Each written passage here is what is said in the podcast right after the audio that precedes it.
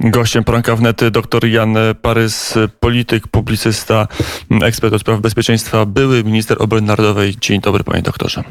Witam serdecznie.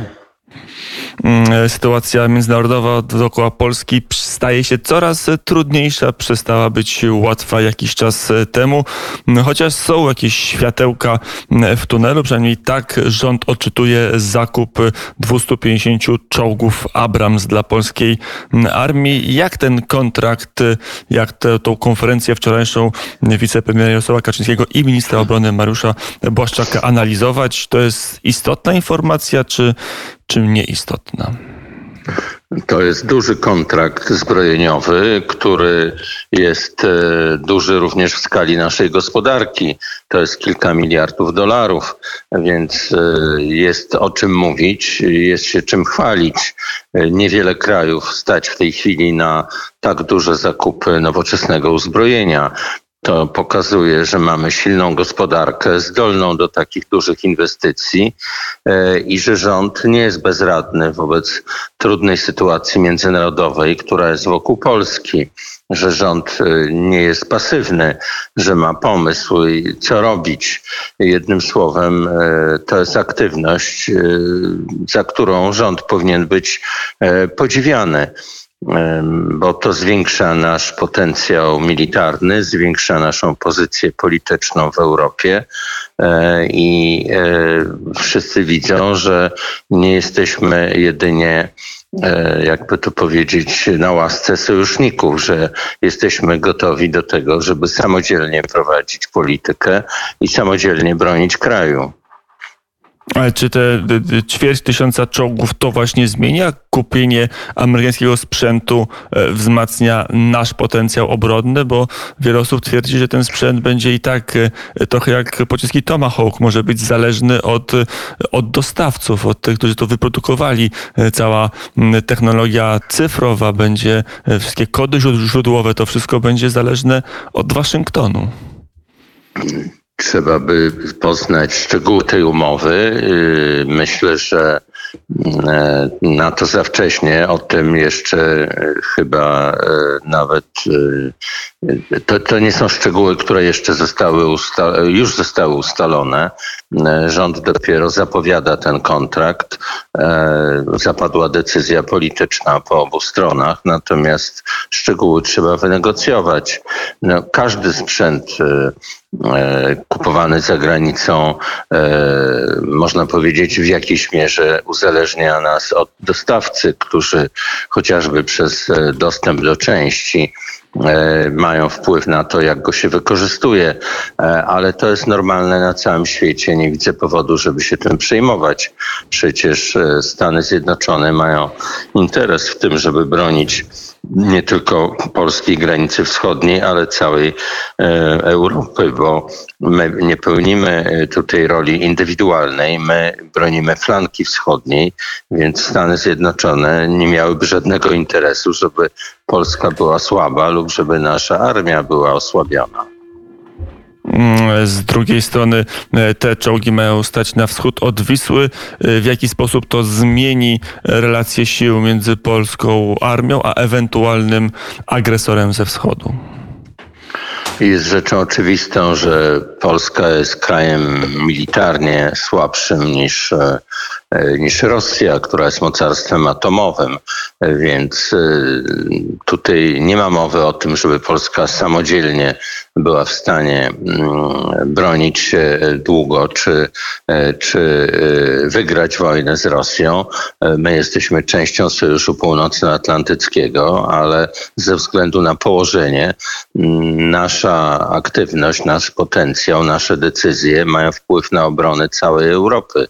Więc e, mnie się wydaje, że to jest zakup, który jest w interesie e, wszystkich krajów europejskich.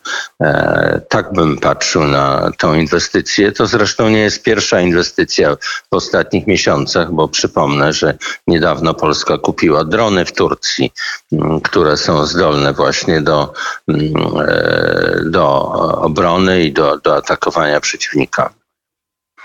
Z drugiej strony mówi się, e, po co nam e, czołgi, skoro mamy niekompletny e, system obrony przeciwrakietowej, system obrony przeciwlotniczej, kiedy siły powietrzne wymagają dofinansowania, chociażby braki w siłach powietrznych i w siłach lądowych śmigłowców, które mogłyby skutecznie zwalczać czołgi, że ten zakup bez tych wcześniejszych kwestii jest mało istotny, bo te czołgi sobie nie poradzą bez tego wsparcia na nowoczesnym, na współczesnym polu walki.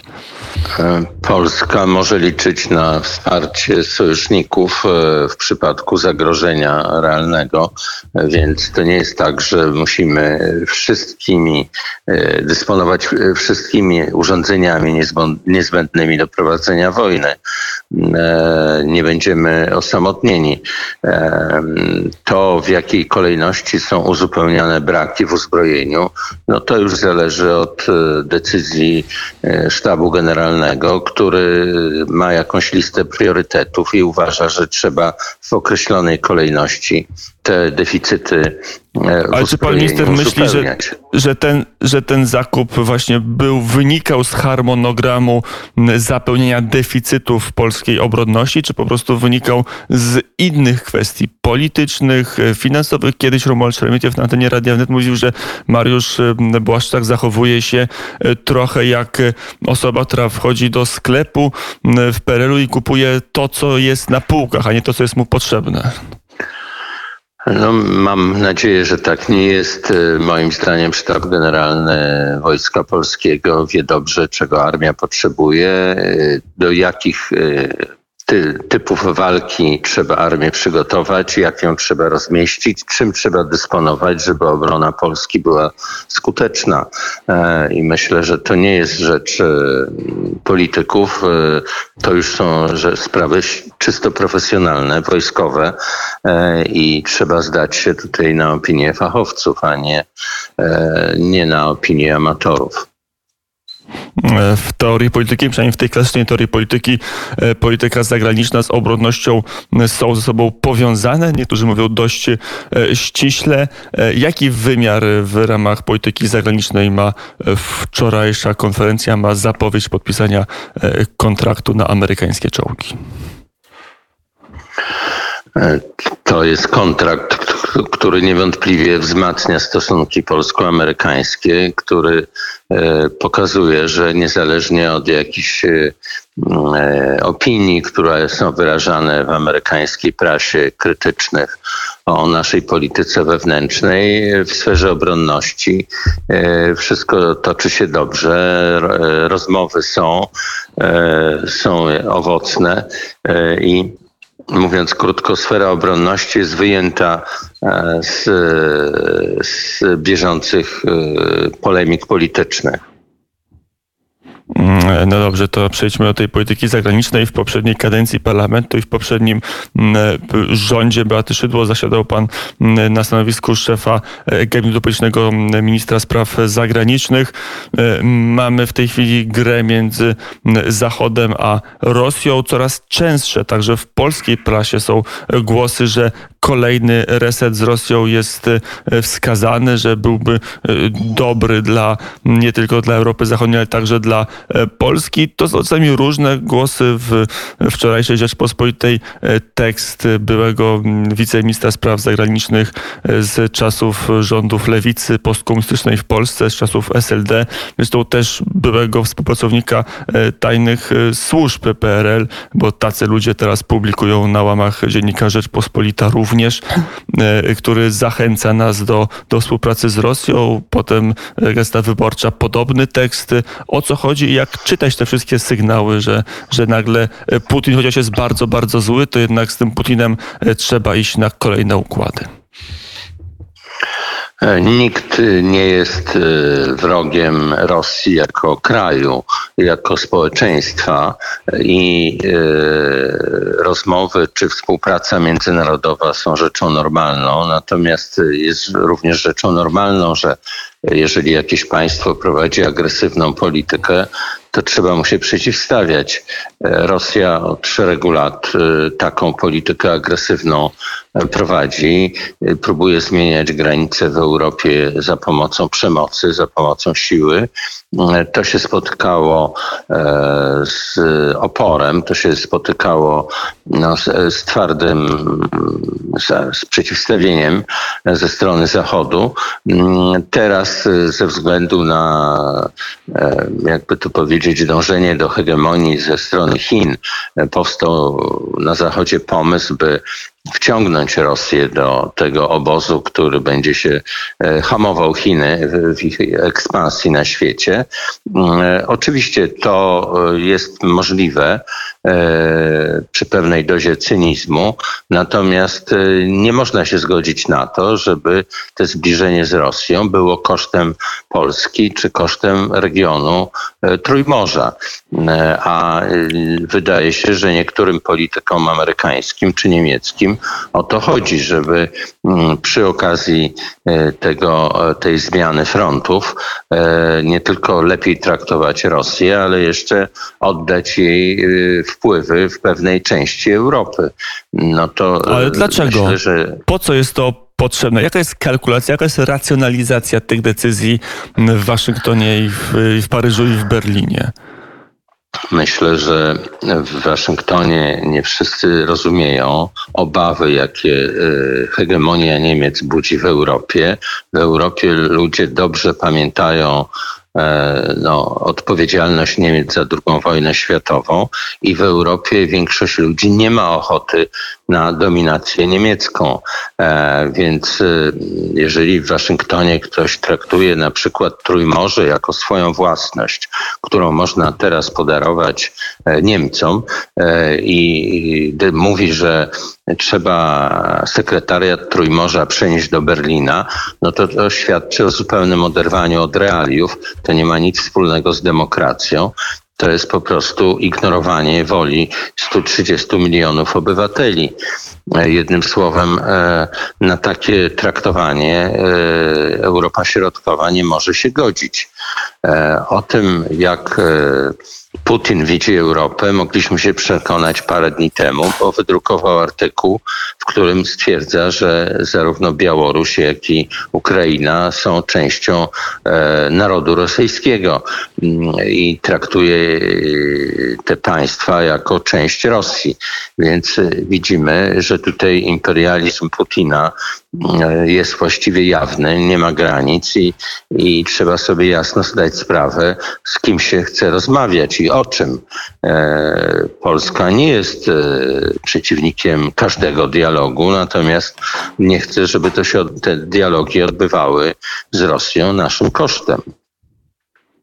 A tak to widzi Waszyngton. Zastanawiam się, na ile to jest kalkulacja e, racjonalna i na ile to ona się opiera na, na argumentach. Mamy doświadczenia ostatnich kilku lat relacji z Rosją. Co rok to jest kolejne agresywne działania Rosji. Dopiero mieliśmy spotkanie w Genewie między prezydentem Putinem a prezydentem Bidenem. Tam dużo e, szef, e, prezydent Stanów Zjednoczonych mówił o, o tym, że Rosja nie może robić cyberataków, że to jest niedozwolone że on się temu przeciwstawiał e, na podmioty amerykańskie, po czym kilka dni później kolejny cyberatak z terenu Rosji e, wymierzony w Stany Zjednoczone został przeprowadzony i nic. I zastanawiam się, e, jak to jest analizowane w Waszyngtonie, jak zdaniem pana ministra, jakimi kierunkami toczy się myśl i, i takie, takie, taka podmiotowość, czy poczucie podmiotowości w Stanach Zjednoczonych, jakimi drogami wędruje.